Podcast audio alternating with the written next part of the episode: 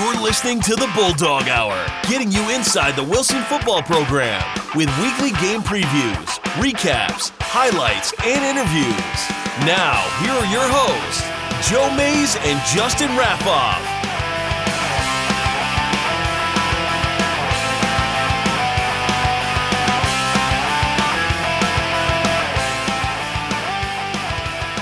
Good evening, everyone, and welcome back to the Bulldog Hour. I am one of your hosts, Joe Mays, and sitting here next to me is my co-host, Justin Raffauf. Yes, uh, glad to be here, and it is great to be here on the show tonight. Great to be here. Yeah, great, great weekend of football action. Yeah. Uh, when we're when we're talking about Friday to Sunday, I couldn't be happier. So, um, I don't know. Maybe, that's a deep cut for a lot of you out there because I'm a Dolphins fan. So it was it was rough Thursday, and honestly, everything leading up to Thursday and since Thursday in the NFL wasn't exactly ideal. But um, Friday, Saturday, Sunday, I don't really have any complaints about. Um, sorry, Roll Tide lost. You were there. yeah, Rough one for Columbia. it it was it was a rough one for Columbia, but it was awesome being back and uh, saw some friends, um, which I didn't know were going to be there. So it, it, that that was cool. It was my first time back there in, pr- for a football game in probably over twenty years. Yeah, it's been a So, while. Been a yeah. while. It didn't work out. I couldn't join you, unfortunately. I would have liked to, but we met up on Saturday in Shillington for the Wilson Mifflin game, and uh, by and by went pretty well. I mean, Wilson win is is is great. Yeah, I And- would. Uh, I'd give it.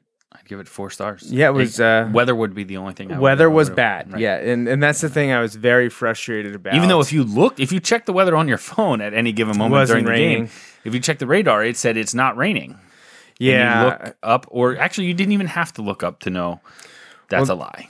and yeah, I, I don't want to get into the science behind No, all no, that. I a- understand. And the technical specifications or Don't worry. shortcomings I, of radar. I but- was I was talking to Paul in the press box about it with uh, like in regards to the science and you um, of the weather. I was like, oh, he's taking this great. like Paul, Paul's laughing. Yeah, it was. It, that was so. It being a Saturday game to begin with already threw off everyone and made everyone mad. Everyone was mad about it. It being at Mifflin, obviously, everyone's mad about that too because we all know why, for a variety of reasons, uh, which were aired on the Facebook page many times in the week leading up to it, especially after I post posted ticket information. Um, but yeah, being Saturday, that was you know that's a strike against it. At Mifflin, that's another strike. Then the weather, another huge strike.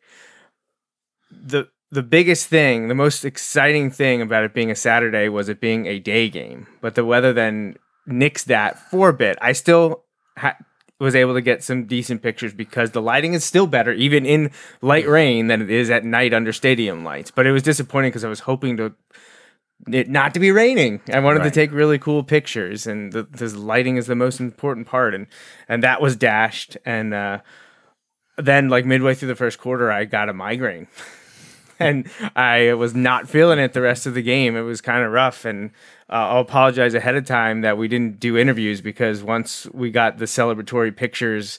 i not- was pretty much like, I I'm need not gonna go lie. home. I, was. need to go I thought you were gonna ask me to drive you. I, I, home, I almost did. right. Um, but yeah, it, it Being the good great. friend I am, I You- you didn't, didn't. offer. Yes. oh gosh. the best of friends. No, I it, it I almost I almost did, but I was like, no, it's not that far away. We're fine.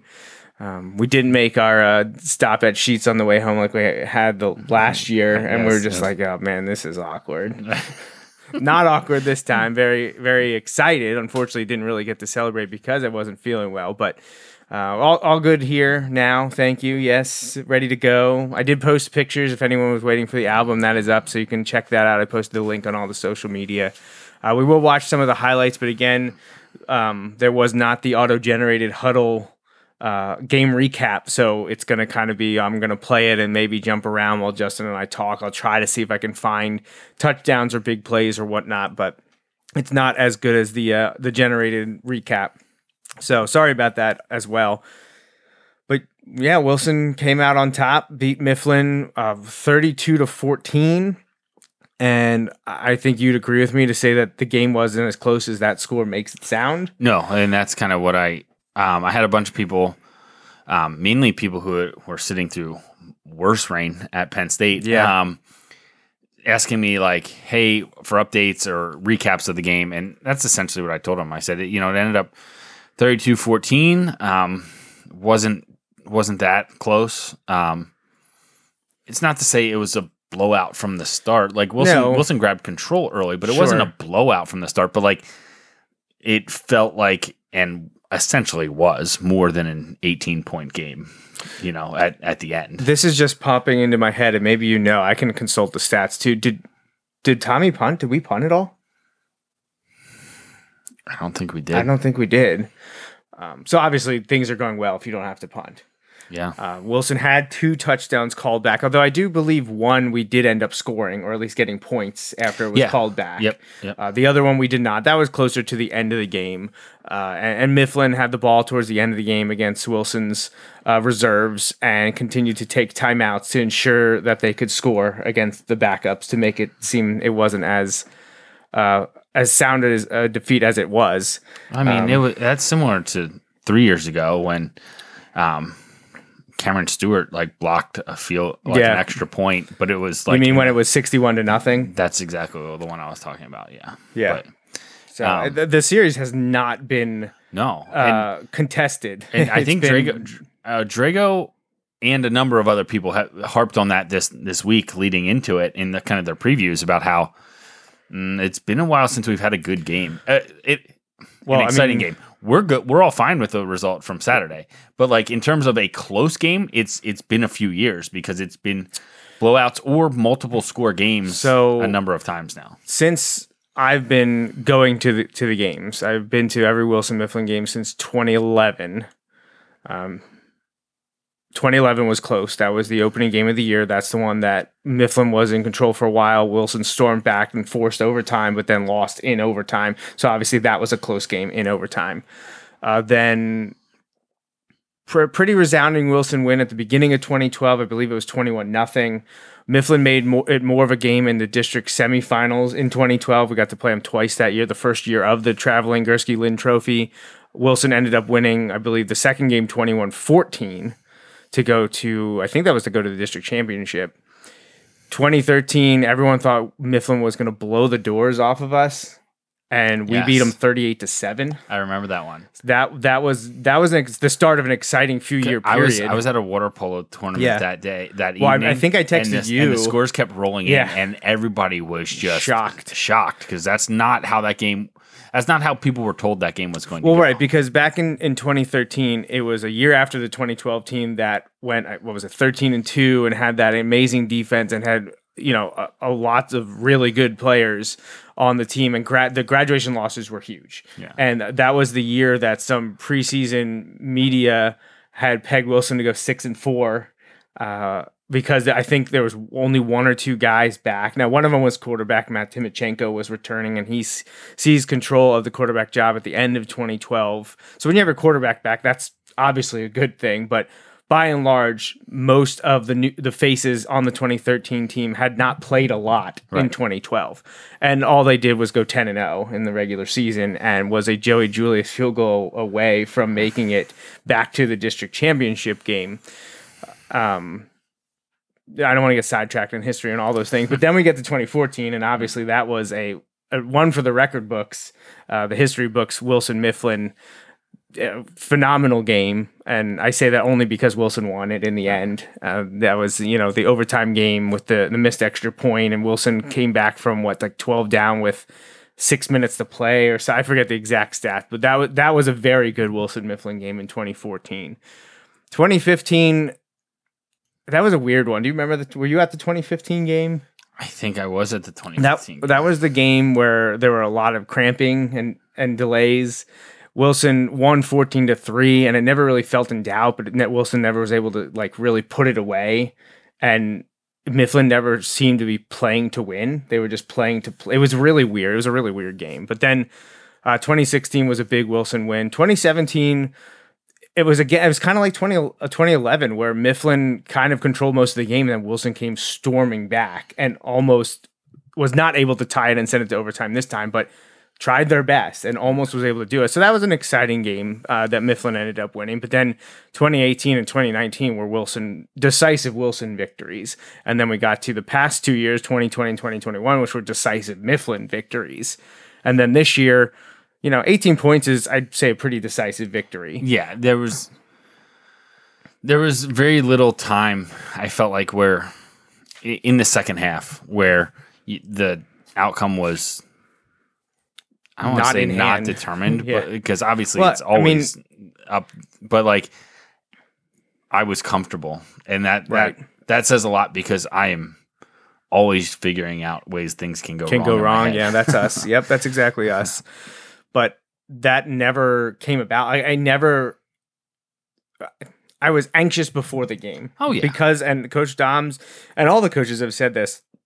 A lot of times it doesn't matter in a rivalry series, and there's absolutely a bunch of history that you can go back with over the the decades of Wilson Mifflin that records didn't play in. I mean, I think the most well known one is that um, Coach Gursky's final game was against a Mifflin team that I believe was like two and seven or something. I just read this two this and week. eight, and and Wilson lost. Mean, Right. Last game as head coach to a Mifflin team that was not very good. right. So, uh, and I know the one of the most famous ones is in I think it was the fall of '96 when John Gilmore was a senior. I, I think that was um, one of the years that one of the only time that Mifflin has has had a share of a section championship in the LL League was in 1996, and that was uh, I think that was in 1996. So again, records don't always matter, and that that's what that's what had me anxious entering Well, and the game. and we we talked about it, but like last week, you know, if you look at who Mifflin had played, you know, they they had played Springford, who has played a tough schedule, um, but is is a pretty good team. Uh, they played they played Carlisle, close too, who- right? Yes, Springford yeah. they played close. they played Carlisle, who got blown out. Was that this week? Yeah, They Thursday night. Yeah, Right, but like is is a pretty solid team and is going to be in the district, you know, field running. looks to probably make it Right. district, cha- district and and to Exeter. You know, Right. like so and they had a blowout win against Muhlenberg. right. And and they beat and they beat Boyertown, who's That who's was been- close. Right. that was close. Right. So you look at those though, and you're like, okay, well the teams that they lost to are pretty good and probably all district qualifiers. You know what I mean? Like, or there's a chance that they're all going to be district qualifiers, and that would still be true after this week.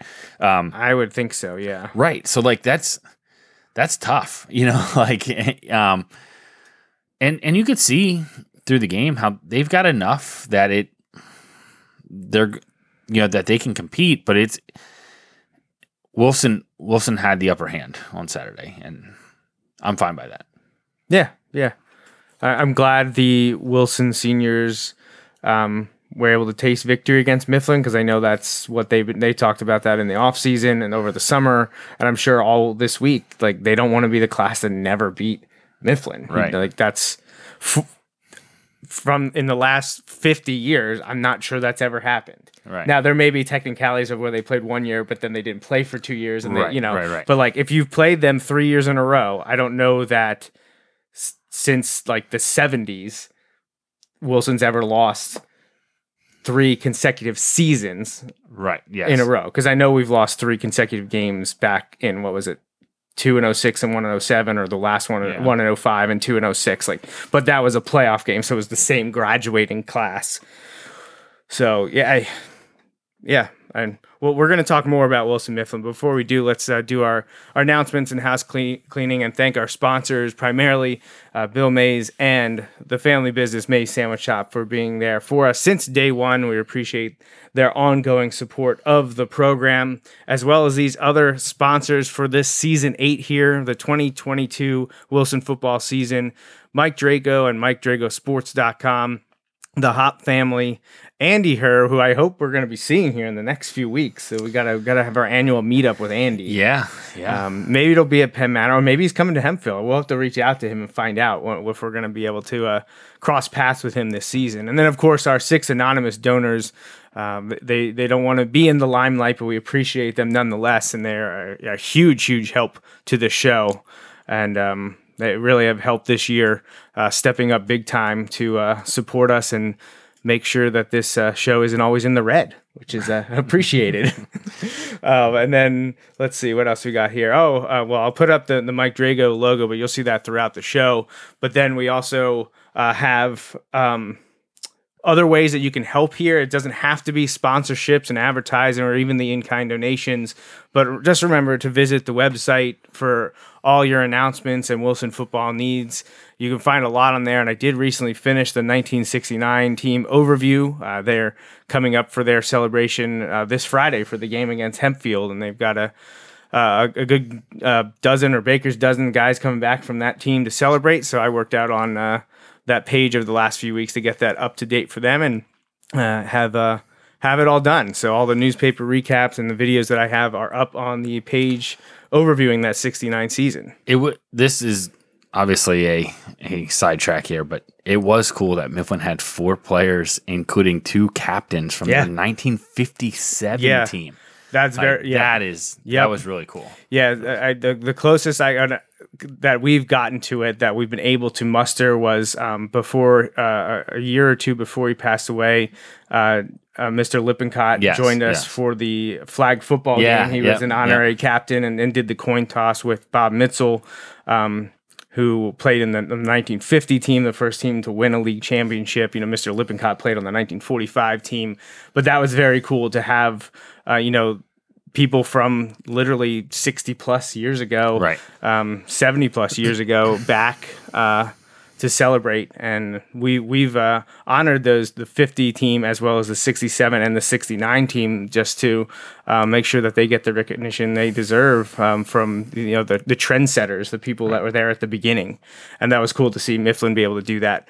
Uh, Right. When you see past when you see those like crazy numbers, like that's just pretty cool. You're like 57. Yeah. Wow. Wow. Like, That's yeah. That's going back there a ways. So that that was very cool. Our next live show will be next Sunday, back on the normal schedule, October 9th, 8:30 on all these places. I know primarily people catch us on Facebook and YouTube, and if you're on YouTube and you haven't yet, please hit that subscribe button, like the video. Uh, that really helps us out. You can do what you want with the notifications. I don't care about that, but if you could no, you can't hit the bell. hit the bell. Yeah.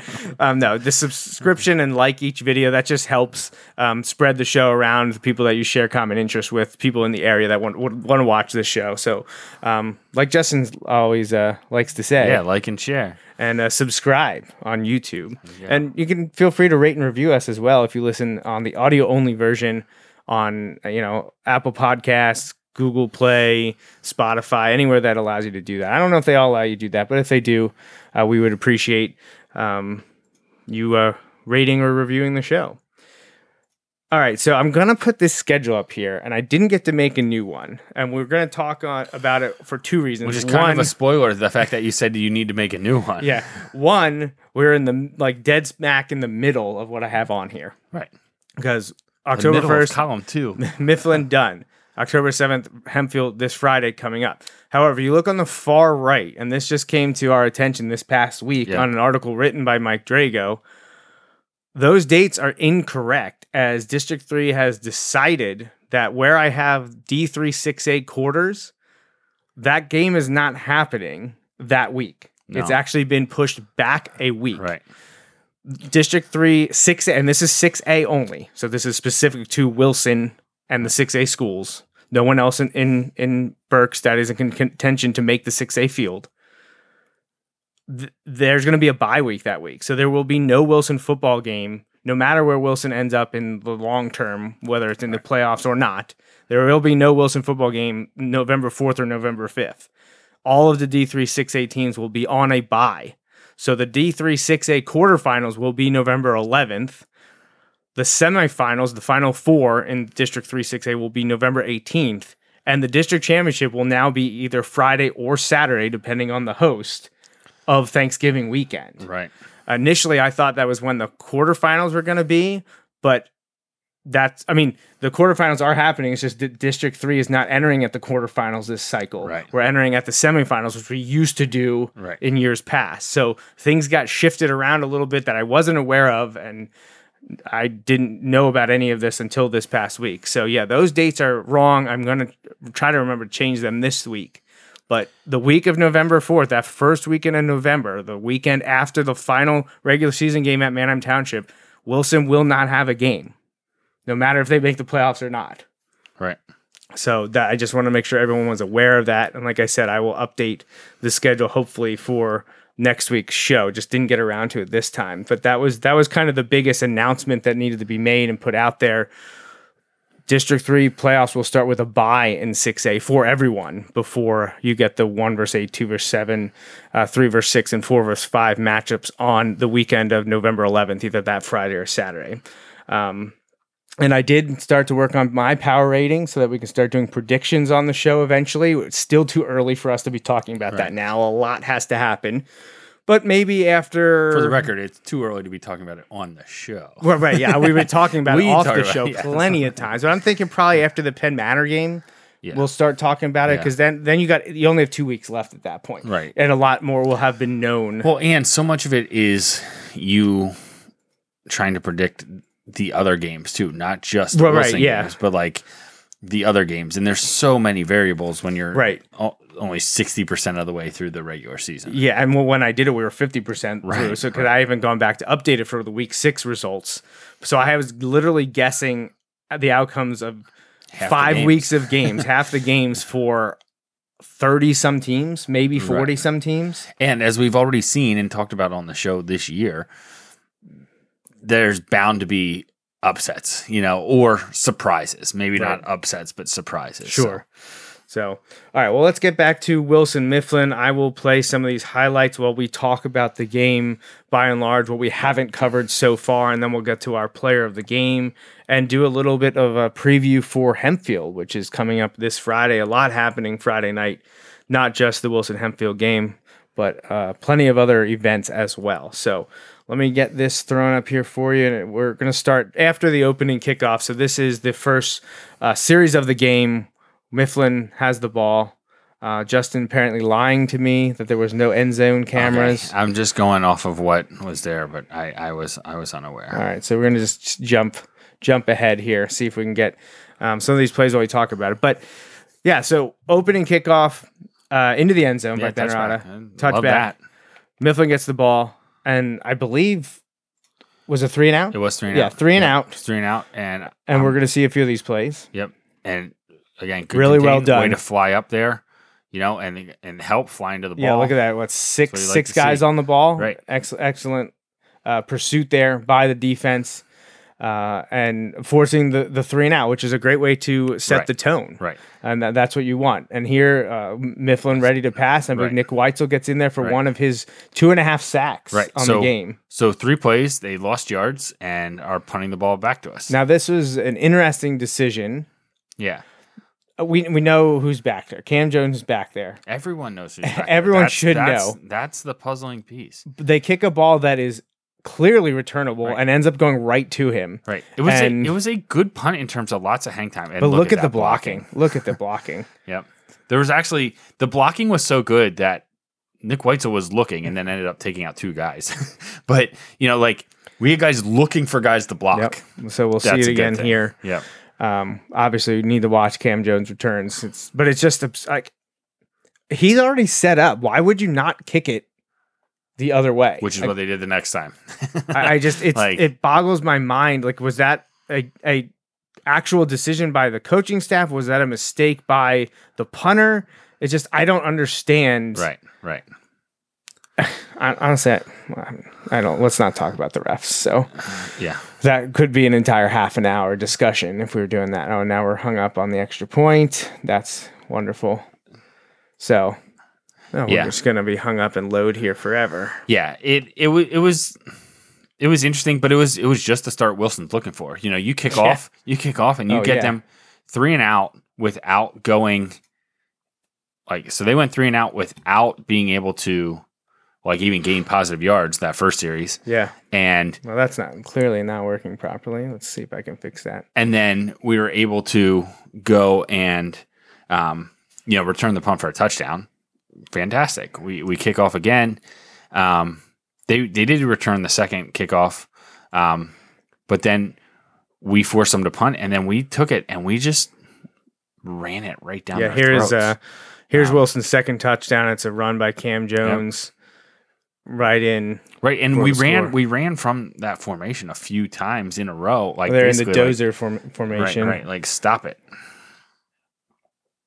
We're not able to.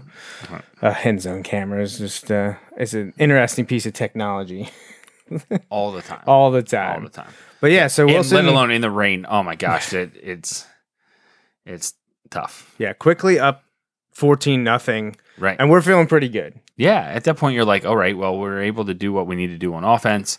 Uh, defense is looking good. You Mhm. know, um, we're we're getting the push on on both lines, offensive and defensive line, which is it's huge every game, and it sounds so cliche, but then Mifflin was able to get it going, and Yeah, they had a, And- like it's like a fourteen Right. play, seventy and there yard drive. Any like huge play? I mean, the touchdown just was. chipped away, chipped but like away. it was like oh it would be third and really short or fourth and really short and they'd get just enough you know like and all right all right and then they got close and they were able to get it in for a, a touchdown Right. you know and next thing you know it's 14-7 and you're like all right well they've got the momentum now you know we need we need to get it back and and Wilson answered again, and you know, like like we talked about, don't believe Tommy ever punted in this game. Wilson offense was able to drive the length of the field. Now, not every um, series resulted in, in points. There Right. was a what, turnover on downs. I think the one Yeah. the Mackay's touchdown that was called back that Right, drive didn't. Oh, right. the, the field goal was blocked. right the field goal was blocked Um, but here's a nice uh, nice run by uh, uh, by Tommy there to uh, to set up what is going to eventually be a touchdown. I believe uh, not this play, but the next play.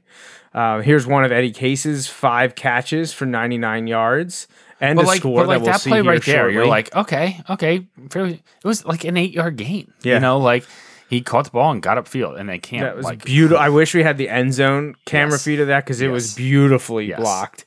Uh, I did. I was down in the end zone taking pictures, so I think I got the parting of the the Mifflin lineman. Yes, someone someone from Mifflin made a comment to me on that play that they they they're like, "Oh, they're not going to want to watch that one tomorrow." Like cuz the line moved people on that one for Yeah. us, which was which was great. And so Mifflin actually uh, lined up off sides or jumped off sides on the extra point. Wilson decided to go for two and got it and is up 22 to 7.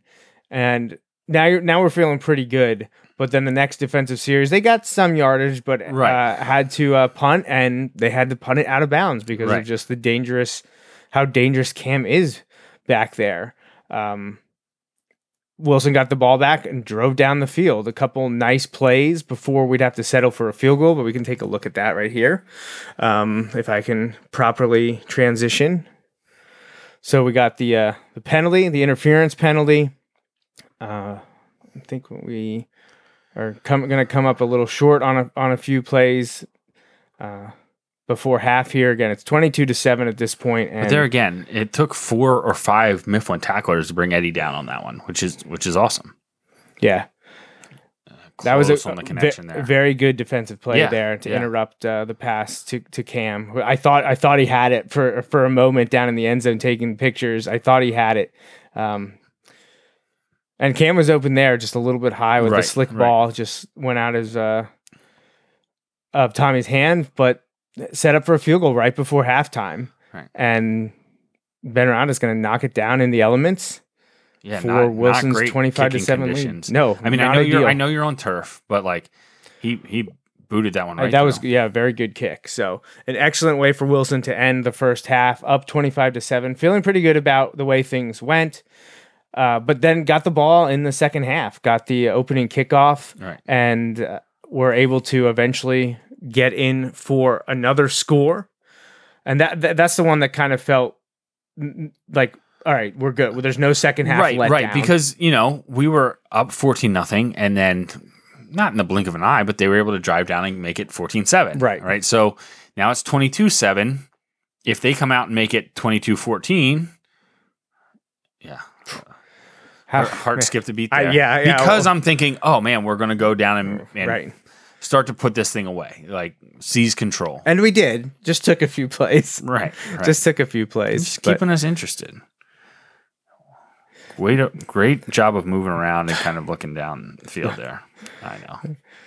Yeah, it's tough. It's tough. A lot of penalties. I think Wilson had. We'll get to it in the stats in a moment, but a lot of penalties in the game. I know uh, Jeff Reinhardt. I went back and looked at some of his stuff. Yeah, just he just was like fun. he was over that part of it. Yeah. well, who wasn't? yes. Yeah, who wasn't? Um, so but this is a great, at least all this- great throw and Yes. catch from Yep. Tommy to, to Eddie for the touchdown. Uh, really well done. And that one, that's when we were like, okay, 32 to 7, things are feeling pretty good. Right. Now, Wilson didn't end up scoring uh, the rest of the game. Uh, had a had a field goal blocked, as we mentioned. Still was able to move the ball though, right. and you know just didn't didn't get another score. And Mifflin scored in garbage time at the end to give you the final score of thirty two to fourteen. But let's jump uh, to some of those stats. Just a, a little overview. Uh, very strong performance from the defense. You know, other than that early touchdown, who honestly that was a really good throw by um, Delson. Oh, and a great Uh, catch. great And, like, catch. I think Uh, it was. I think it was Rofo. Yeah, Was was there? Yeah, You know, like had good positioning. you know what? Like yeah, it, it's one. I feel completely different about that if it's like He a burned blown him. coverage Yeah, or and it like wasn't. you know. It no, wasn't. we we defended it well. I said I, and it, you know it happens. They they were able to get it, but it was just you know they got a few conversions on that drive. Most of their like third or fourth down conversions, which I know I think they had a few, came all on that one drive. You know, Right. um, and and it was never, but it wasn't the big play. It wasn't the blown coverage. They just kind of chipped away. Um, but what I liked was there wasn't a sense of panic or like the urgency wasn't gone. So it didn't go too far either direction. Does that make sense? Like Right. it wasn't like, oh no, they just went down the field and scored on us. And it wasn't also like, oh, we've still got this locked up. We can take our foot off the gas. No, like Right.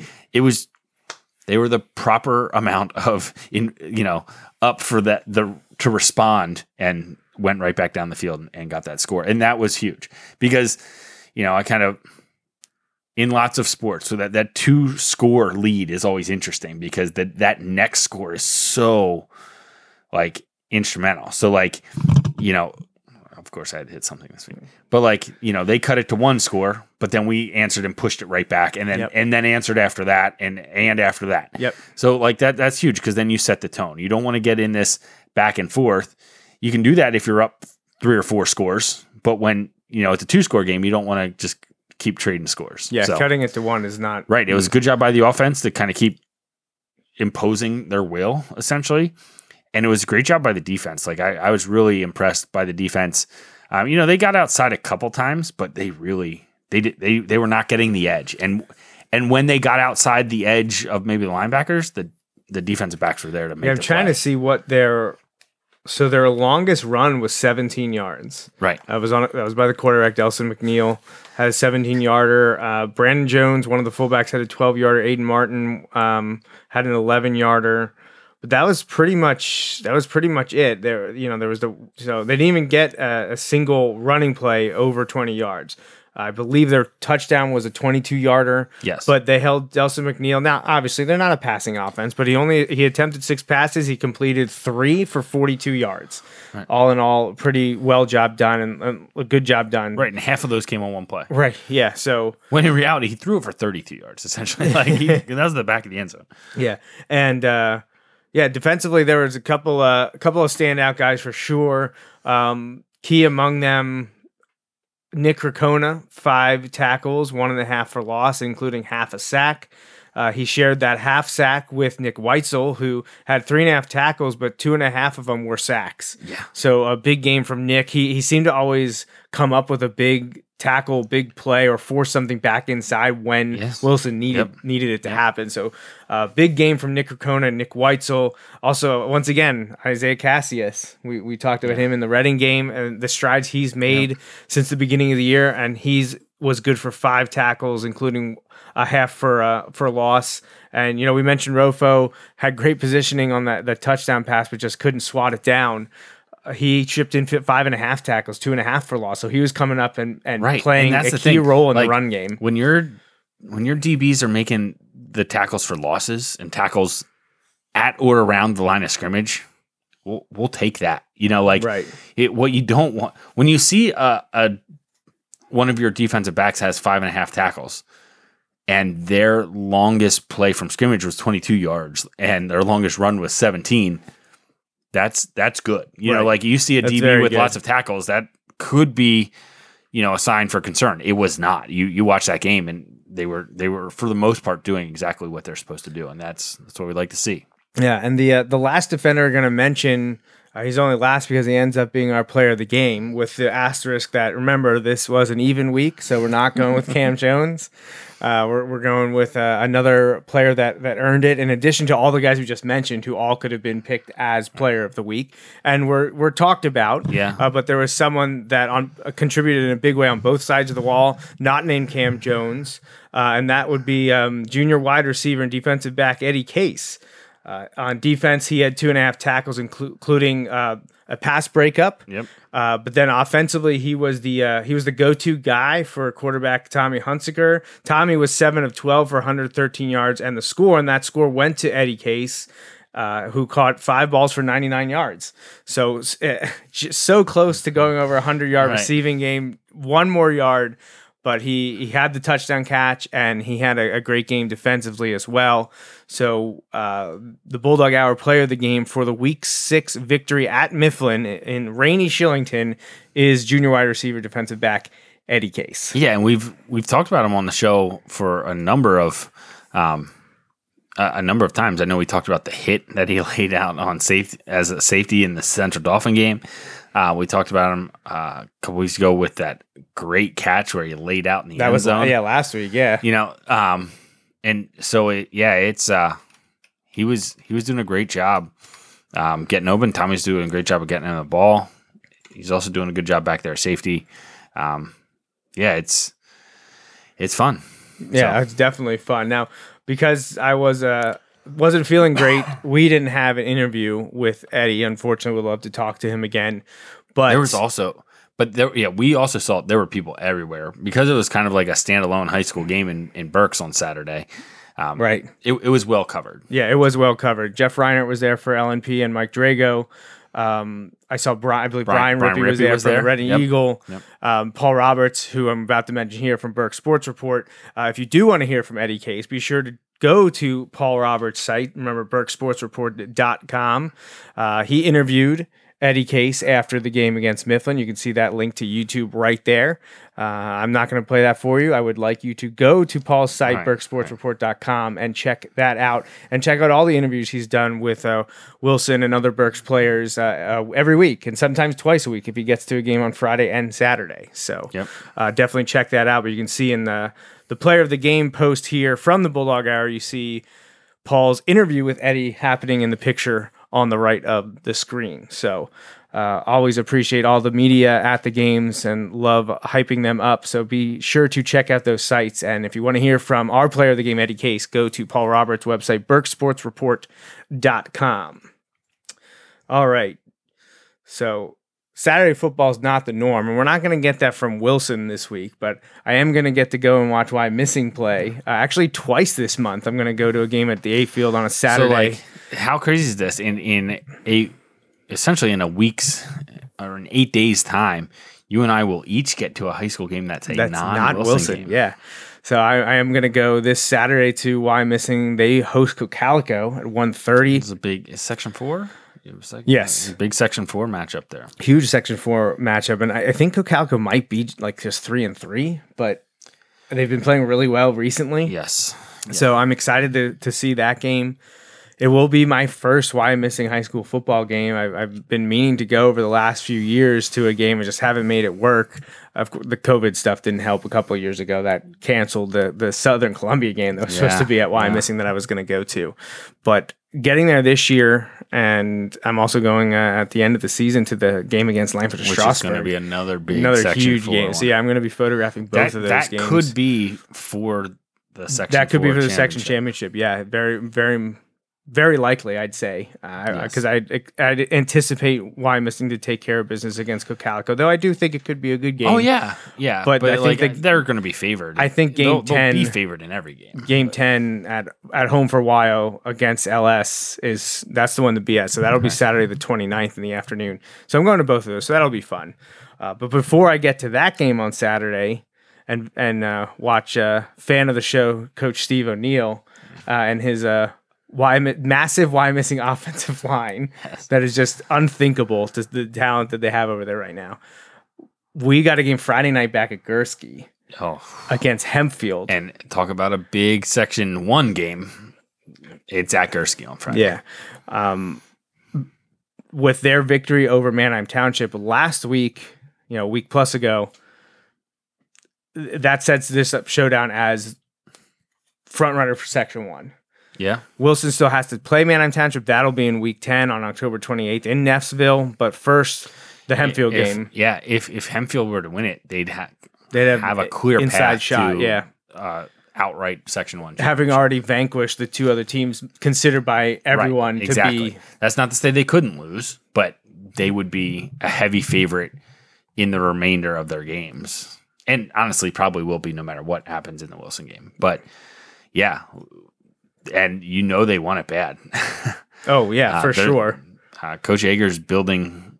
They've got some momentum down there, um, and he's building what you know we've always talked about. You know, is there's a lot of potential there at Hempfield, and they're having a great season, Mm-hmm. and they're going to come in hungry um, into Gursky on, on Friday night, um, and Wilson's coming off the short week. You know, uh, Yeah. it'll be interesting. one of many points of contention about that Saturday game.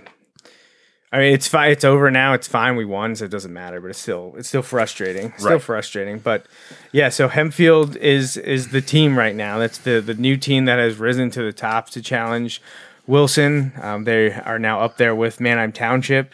And we we've talked about this so many times. What Coach uh, Coach Eager has done for Hempfield. You know, he's only in his what, third season, right? And they're right where we thought they would be once Right. he got things rolling there. Yeah. And um, you know, they were they were a, a thorn in Wilson's side the last two years, Yep.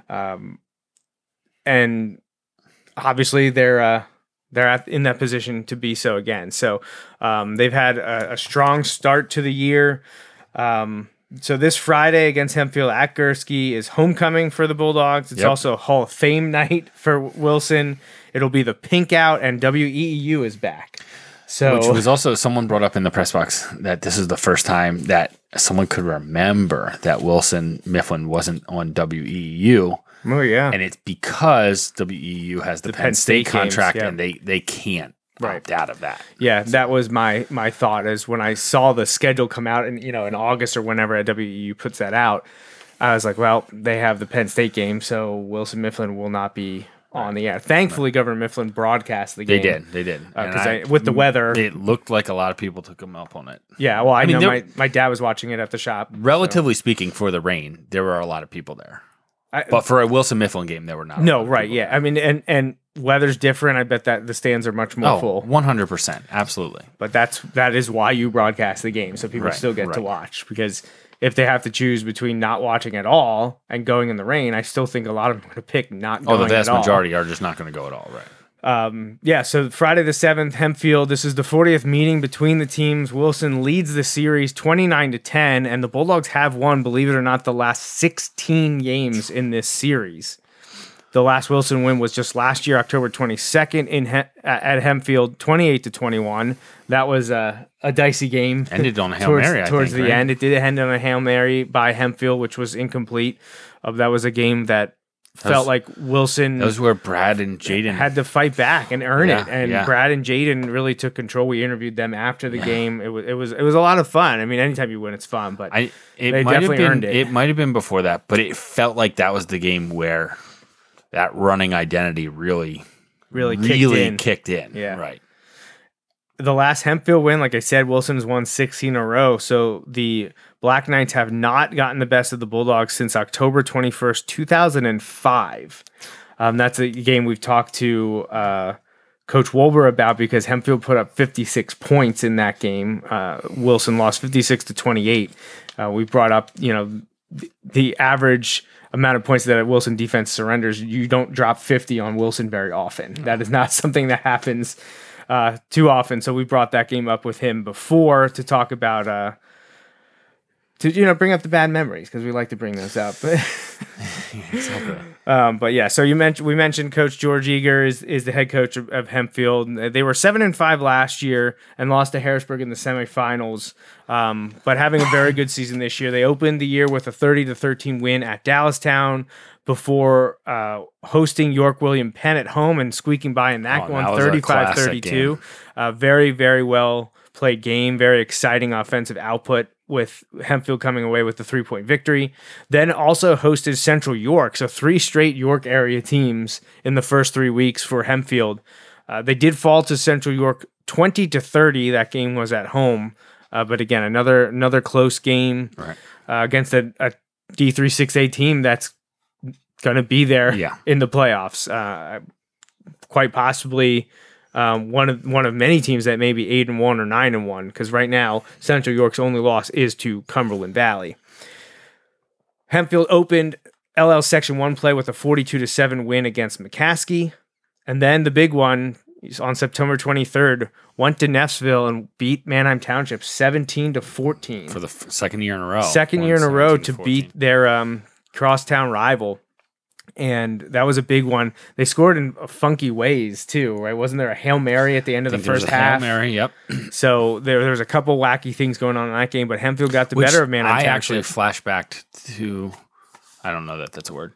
Well, I flashed back, not backed, um, to was it two years ago when Manheim Township scored right before half on a hail mary uh, against us in F- well, at- Hem- sorry, Hempfield scored right not before. sorry, uh, but Township. Hempfield scored right before half a few years ago on us. I think it was a kickoff return, wasn't it? We Mm, we had so, just yeah. scored to go up by I think by two scores, and they Yes, immediately yes. returned the kickoff. So they have these late half uh, hail marys and kickoffs and and ways to score points right before half. You got to be careful strong. with that. Yeah, the no, don't give up until the clock says zero. And then this past week, Hempfield beat Penn Manor.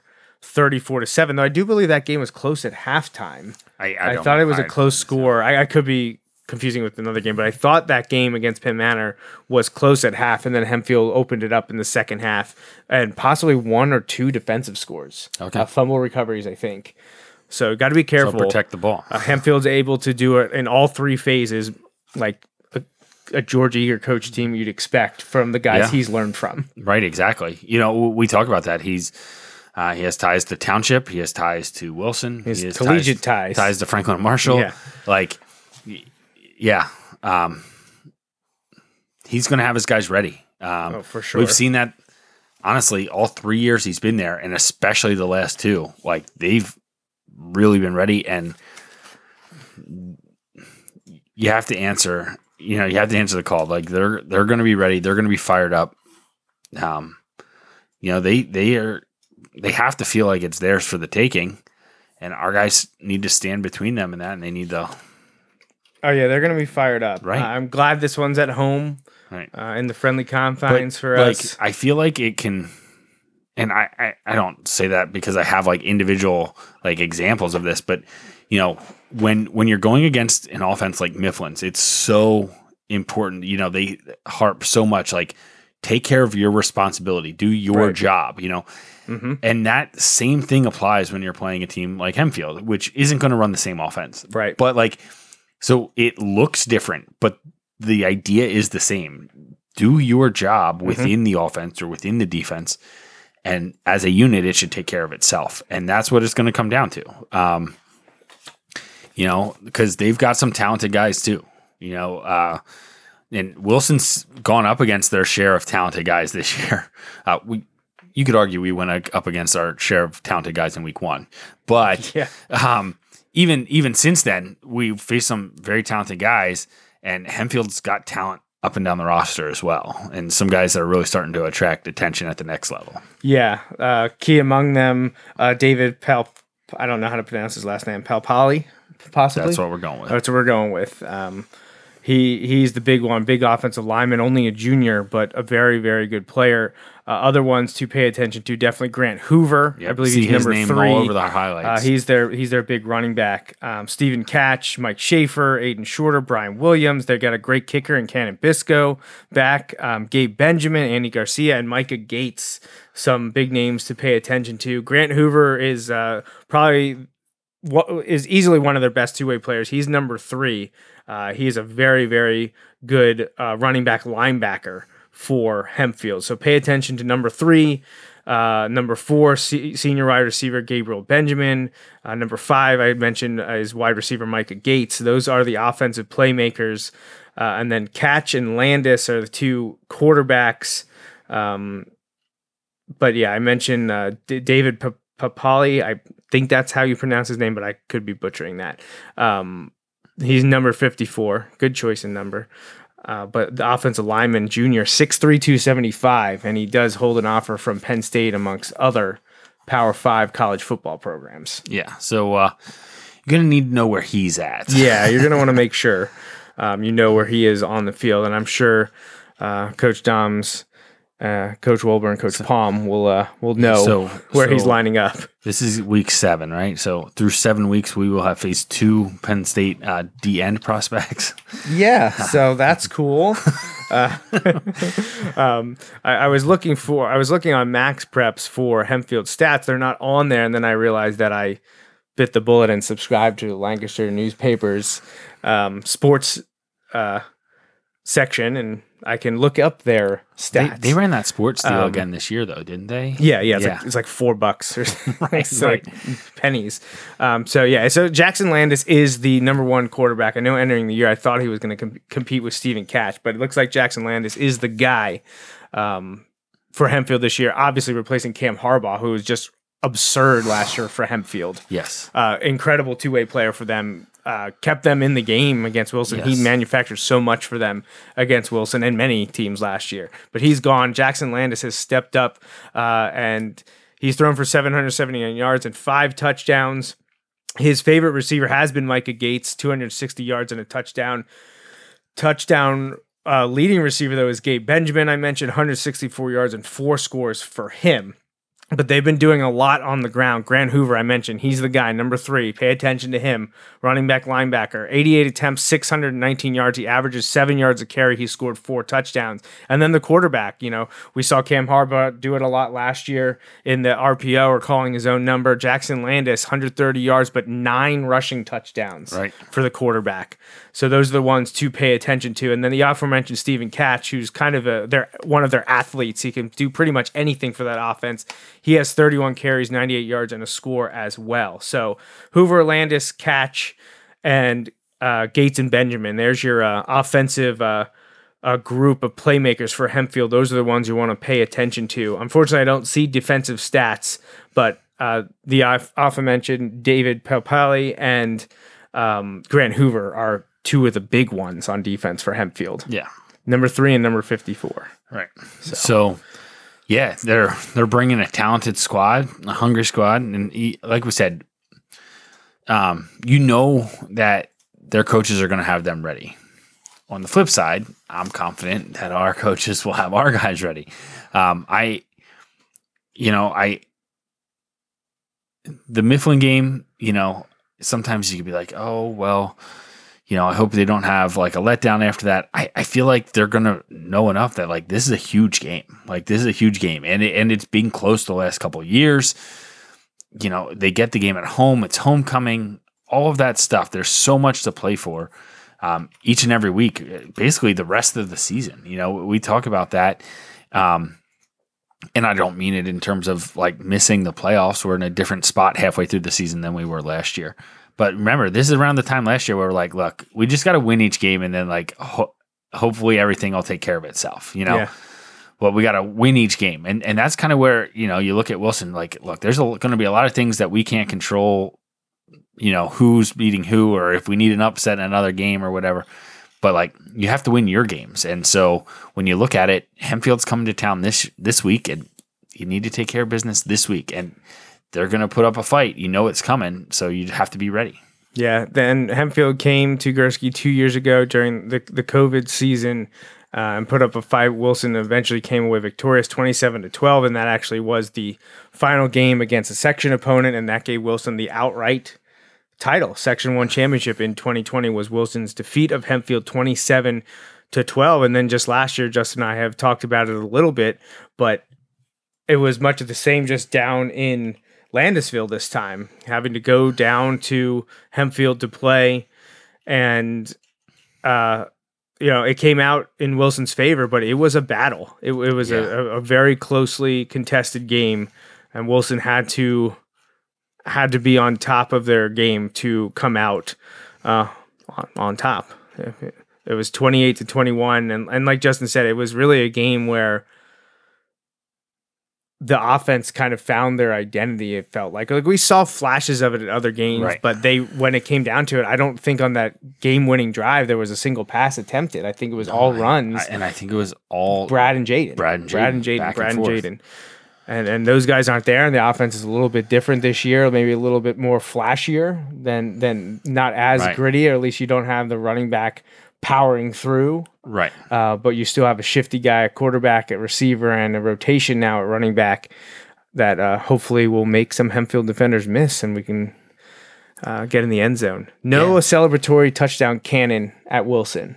Sorry to disappoint many uh, out there that that it will not be that will not be occurring. It got me on both of them too. Like did, I know. The first one is a surprise, okay, because I'm like they're the Mustangs, but all right, you know, like when I went to the Navy game, um, uh, you know, a month ago, didn't surprise me there. Like I was, I was fully prepared for the cannon to be shot off there. Caught me off guard at Mifflin, and then it also caught me off guard at the end, just because I was, I was over it at that point. Yeah, So and I forgot about this, but Jaden scored the go-ahead touchdown, which was 32 seconds to play. So I believe Hempfield had tied the game at 21, right? Yeah. And Wilson got the ball back, drove down. Uh, the length of the field was a long, like maybe a 70, 65, 70 yard drive. Right. Scored it with 32 seconds left. And of course, like you mentioned, Hempfield got the ball and got close to midfield and, And Cam, heaved, uh, Cam Harbaugh just had one of those like who just ran around like crazy and heaved it to and the end heaved zone. it to the end zone. I think it went out the back of the end zone. It might have, but th- there were a bunch of Wilson Right, players around because I remember Oh sending yes, out yes, sending out a, a tweet with pictures that I took. right, right, absolutely. Yes. So that's uh that's what we got going on this week. Wilson Hempfield with all that action, homecoming Should be a good one. Athletic Hall of Fame, Pink Yeah. Out, WEEU. come on, come on out to Gursky on Friday night. Yeah, definitely be there, and hopefully the weather will be better. I think it's actually supposed to be kind of maybe cool and wet um, Tuesday, the week, Wednesday, yeah. yeah. but then get nice Thursday, Right. Friday. So should be a good one. Should be perfect. Yeah, get to get to Gursky and see the, the Bulldogs uh, take on Hempfield. On it should be a night. classic Section One showdown, Yeah, and on, on a Friday night, amazing. I didn't know if that was gonna slide through you there. without you are just throwing, just poking me one more time, huh? Right. Well, I forgot it last week, but I, I did. I'm not going to miss it this week. Um, you know, it's October and I showed up and the Christmas tree is still not up. We're, we're almost through that second column. Oh, But, yeah. but, you know, hopefully there's a bye week in our future and right. that might be the that week. be that the might be the weekend. week That that might be the the weekend, yeah. tree goes up. That could be the weekend. You know, we'll, we'll have to we'll have to figure that. Out. I don't know out. if you can hold off that long. what I- honestly, what I'm gonna do just out of spite is I'm gonna put up a Christmas tree back there in like two weeks. Like the tree that comes up down here, I'm just gonna put it up there just just to get out in front of it. You know, right. why Just wait? Why Be delay? prepared. Like leaving your rain pants in the car, right? I hate you so much. Uh, good times. Yeah, it's good times. But all right, I think that's that's it for us here on episode twelve of season eight of the Bulldog Hour. Once Yeah. again, thanks to our sponsors. And Justin, you have anything else to add about uh, Mifflin, Hempfield, or anything no, it else? was it was fun being uh, back on this side of that Wilson Mifflin game. yes, Um, feels good. but that's just one of the goals. You know that I'm sure that's one of the goals every year the team has to, to beat Mifflin. But there are bigger goals, um, Right. and that would include section championships. And in order to do that, you're you want to win on Friday night. Like you know, it's week seven, so nothing's decided. It like it's you know it's not determined like its finality in in week seven, but Right. you can take a big step if that's if that if you want to get your next goal, winning this winning section one, then you can take a big step towards that and put yourself in position to really have a good shot at it if you handle your business on on uh, Friday night against Hempfield. Right, for sure. So, yeah, but I think that does say everything that or everything we have to say. That pretty much covers it. I don't have much left to say um, about the game, but like like we mentioned earlier, we will be back um, in one week's time. Normal time, normal place, normal hour. Normal day of the week for the football game. So, yeah, no no need to change things our, on our end. So. Um, with that, we'll leave you just uh, with with one picture, and then we'll get out of here. So for Justin Raffauf, I'm Joe Mays, and the entire Wilson football program. Remember, until next time, go, Go Bulldogs. Bulldogs. Thanks for listening to this week's episode of the Bulldog Hour. Want more Wilson football? Follow the show on Facebook, Twitter, and Instagram. Subscribe to the podcast on iTunes and SoundCloud, or visit www.bulldoghour.com. The Bulldog Hour is a feature program on jmnjrradio.com.